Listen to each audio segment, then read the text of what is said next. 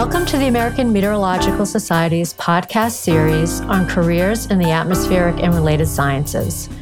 I'm Kelly Savoy, and I'm here with Rex Warner, and we will be your hosts.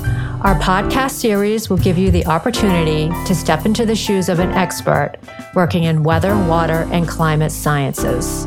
We are excited to introduce today's guest, Randy Bass, a manager of the Federal Aviation Administration's Weather Research Branch, and an AMS certified consulting meteorologist. Welcome, Randy. Thanks so much for joining us. Thank you. It's great to be here. Randy, could you tell us a little bit about your educational background and what sparked your interest in meteorology? Sure. I have a bachelor's of science in meteorology from North Carolina State that I received in 1987, and a master's degree in meteorology from Texas A&M in 1996. When I first started college as an undergrad, I was an electrical engineer major. Uh, then I started taking double E classes, but quickly realized that wasn't the path for me. So I started looking through the book of majors that North Carolina State offered and came across meteorology. It's something I had an interest in as far as weather, so I thought I'd check it out. As it turned out, the night before my meeting with the head of the meteorology department, and uh, this was back in 1984, uh, we had an unprecedented tornado outbreak in North Carolina. Um, and from that, I was just hooked. So that's pretty interesting. So you, as you were a kid, when you were in high school, you really thought that you wanted to go into engineering. And then, um, what made you veer to meteorology from the engineering point of view? You just were like, oh, this seems kind of interesting. I'll give it a try. It was between meteorology and psychology. Wow. And my roommate was a psychologist uh, with a 4.0 who was graduating with no prospects for a job. So I thought, hmm, meteorology is a much better way to go. Yeah, good choice. I thought so. Speaking of job prospects, Randy, I'd be interested to know what was your first job you found after you achieved your meteorology degree or degrees, and how did that first job eventually take you to where you are now? Back in the 1980s, after graduation, uh, there were basically three paths for meteorologists they could take uh, the National Weather Service, uh, grad school, or the military. But there was a hiring freeze, so the Weather Service was really hard to get into. And realistically, I needed a break from school. So after a year of being out of school, I joined the Air Force and became a weather officer, which to me was the best thing I ever did. I entered as a second lieutenant, and my first job was as a, a, wing weather officer at Grissom Air Force Base in Indiana. So, for the first year or so, I trained as an operational meteorologist, uh, just doing forecasting, uh, putting out uh, terminal aerodrome forecast or TAFs, issuing watches and warnings, and providing flight briefings to the air crews. During that time, I also learned all aspects of weather support to aircraft and military operations for uh, peacetime training and wartime contingencies. So, uh, throughout my career in the Air Force, I deployed three times to the Middle East and Egypt for almost a year total. I commanded weather units during those deployments, as well as two tours as a weather flight commander here in the States. Uh, I spent almost eight years supporting the intelligence community, working with the satellites, and even learned a little bit about space weather on the side. So, the Air Force even sent me back to school for my master's degree. So I, that was just a great deal. Wow, that sounds really interesting. Like the the work that you did, it must have been really cool to have that position. And did you learn how to? Were you a pilot at all, or were you just more um, the operational and providing that information to pilots? No, my one, my eyesight was never good enough to be a pilot, and two, it was just something I had no desire to do. So, uh, you know, I had my meteorology degree and I wanted to, uh, you know, to use it in my career. So after I uh, retired as a major after 20 years, I then joined a defense contractor doing some weather related jobs. But uh, after a few years, those duties started to change in direction. So I started to look for other opportunities. It just so happened the FAA posted an announcement on USA Jobs looking for someone to lead their uh, convective weather research program at the time. And with my background in aviation and my veterans preference, I thought I'd at least get an interview, but I was fortunate enough to get the position and started working for the FAA back in 2012. In 2018, I moved up to be the acting manager of the Weather Research Branch and, and got the permanent position around Memorial Day that year. So uh, that's where I'm at now. That's great to hear. So, what opportunities did you pursue, you know, while you were in school or just about to graduate, or even um, the first few months after graduation that you thought would be beneficial to securing a job in the profession you wanted? You know, my father had been in the Air Force, so he was the one who really encouraged me to look into the military.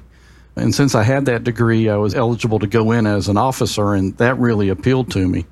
Uh, they had a need for meteorologists back then, so uh, they accepted me into officer training school, and and I uh, started my training in 1988. So uh, that would be the main one. Um, another couple of other opportunities that, uh, I did. I joined, you know, joining AMS and the National Weather Association, and being a member of both of those for years. You know, and it's through AMS that I was able to pursue my consulting meteorologist certification. I did that in 2013 after seeing a couple of friends and colleagues do it and uh, obtained that designation in 2014. So, you know, I think pursuing the career in the military and, and joining, you know, the professional societies are the two opportunities that really come to mind. When you're in school, Randy, were there any classes other than the typical math and science classes that you think would be useful for students that might be interested in following your career footsteps? I think there's three areas that uh, that I try to talk to uh, students and even young career professionals about. Computer programming courses like uh, C++ and Python. Matter of fact, I just started learning Python on my own, so it's never too late to learn. Another area I encourage students to focus on is is just mastering English or whatever your native language is, especially in writing whether you're writing a forecast discussion, a journal article on your research, uh, a performance report on an employee, you know, writing skills are incredibly important and something that uh, they need to focus on. And then finally, take a public speaking course. Granted, most meteorologists aren't going to become broadcasters, but we still end up speaking to a lot of groups in public, whether it's at an AMS conference, or even in your workplace. Um, it can be very intimidating, but those kind of courses are really helpful. That's great to hear. So, during your career, I know you mentioned your dad um, had an influence in you joining the military. Did you have any other mentors that provided you with guidance along the way? I didn't really have any formal mentors in the sense that, uh, you know, in a, any kind of formal program, but I've had a lot of supervisors, managers, and colleagues that have provided tremendously helpful advice and guidance throughout my career. I've also worked with a lot of great people that I've watched and emulated over the years um, that I would basically consider indirect mentors, or I guess you could call them mentors by proxy. Uh, there's just so many to that you know too many to name or single out.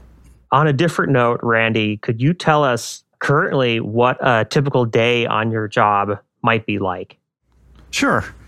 So, the branch that I manage, um, our job is to conduct research that mitigates the impacts on aviation. So, anyone who's probably flown more than a couple of times, is, as I'm sure, had some kind of weather issue during their flight. Uh, it could have been delays because they had to de ice their airplane. Uh, maybe their flight was rerouted in the air because of thunderstorms, or they encountered turbulence, uh, and the flight attendants couldn't serve beverages.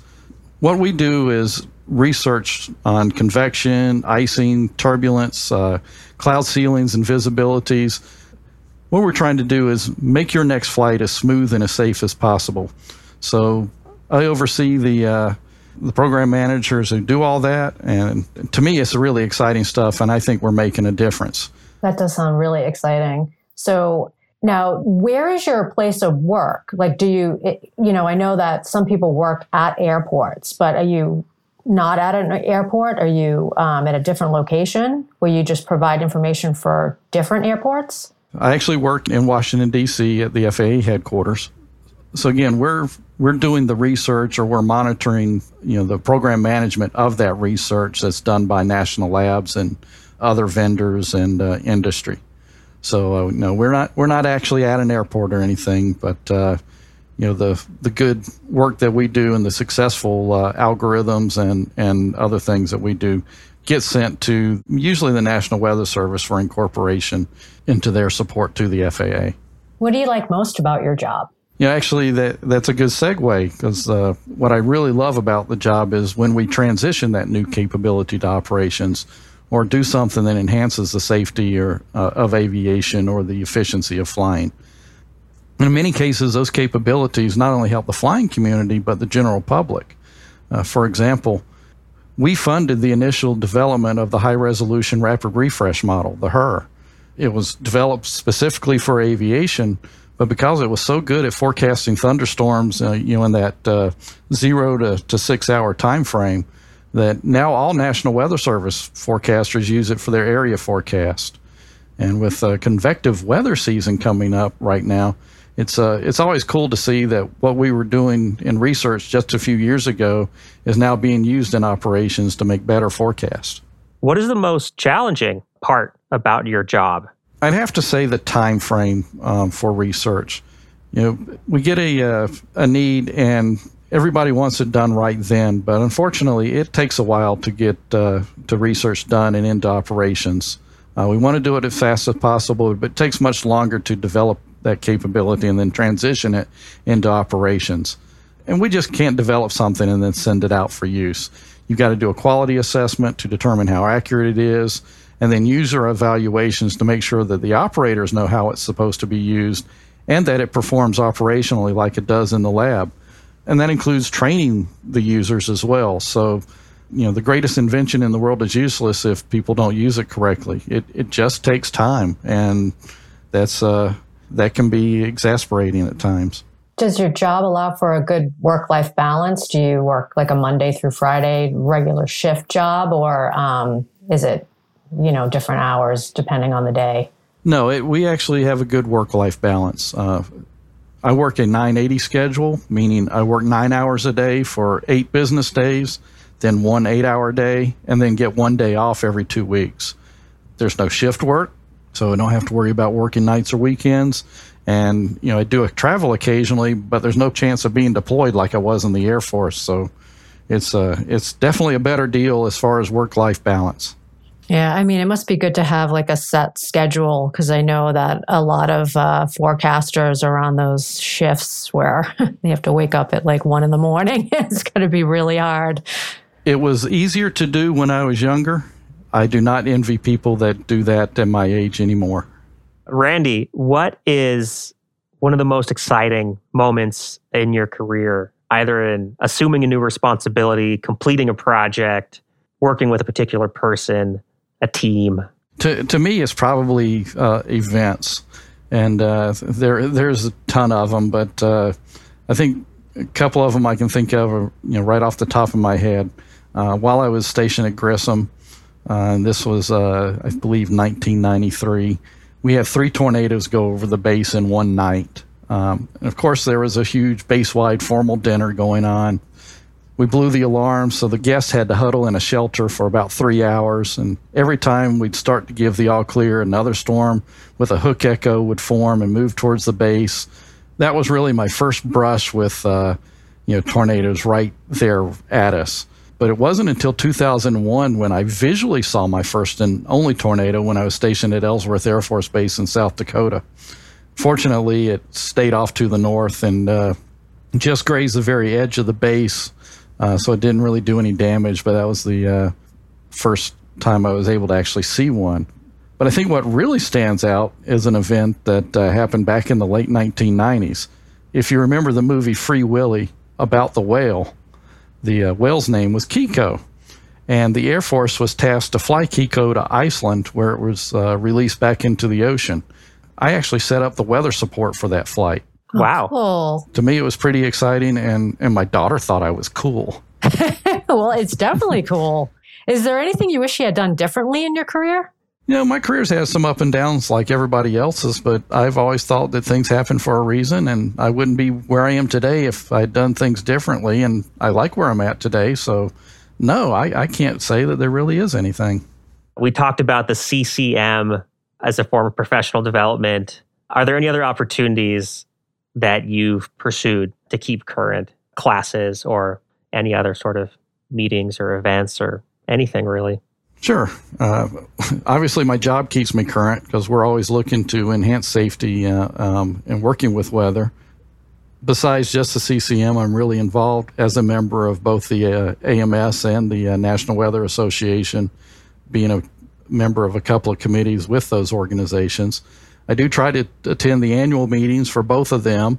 Uh, I read the uh, the bulletin of the you know the BAMS, the Bulletin of the American Meteorological Society, and even though I don't do any you know operational forecasting per se, I still check out numerical weather models and other data to stay informed. You know, try to, if nothing else, alert family and friends when weather's approaching. So, yeah, I'm proud to be a weather geek. Do you have any advice for um, any of our listeners who are looking to pursue a career in aviation meteorology? Sure. You know, aviation meteorology is an, an interesting career field. So, uh, you know, if you're a student, first of all, explore opportunities just beyond your regular classes. I'd say look into the intern programs. Uh, the National Weather Service and the airlines have intern programs um, specifically for aviation weather. We even have an intern program here at the FAA and our aviation weather division has hosted interns last year and in the past. Of course, you know, consider graduate school or the or the military, and then for everyone, you know, in, including uh, mid and late career, it's you know it's never too late. So you can get involved with uh, your local AMS chapter. These are great places to network and, and even find a mentor if you need to contact your TV meteorologist um, or others in the career field that uh, may be in the local area. Talk to them. Don't be afraid to ask someone to be a mentor or, or help you out with uh, some advice. And then if all else fails, and, and actually I shouldn't say that, you know, feel free to contact us at the uh, FAA. There's about a dozen meteorologists that we have on staff, and any of us would be happy to answer any questions you might have about the career field. So, for the FAA for aviation jobs, are there any other majors besides meteorology that would work for that field? Or is it do they specifically look for meteorology majors? No, we're we're a very small minority. Most of the uh, people that work at the FAA are engineers, or of course, you know, air traffic controllers, and even in our division, it's about half various types of engineers and uh, half meteorologists. So uh, it's certainly not just meteorologists that work for uh, and support the uh, the weather program.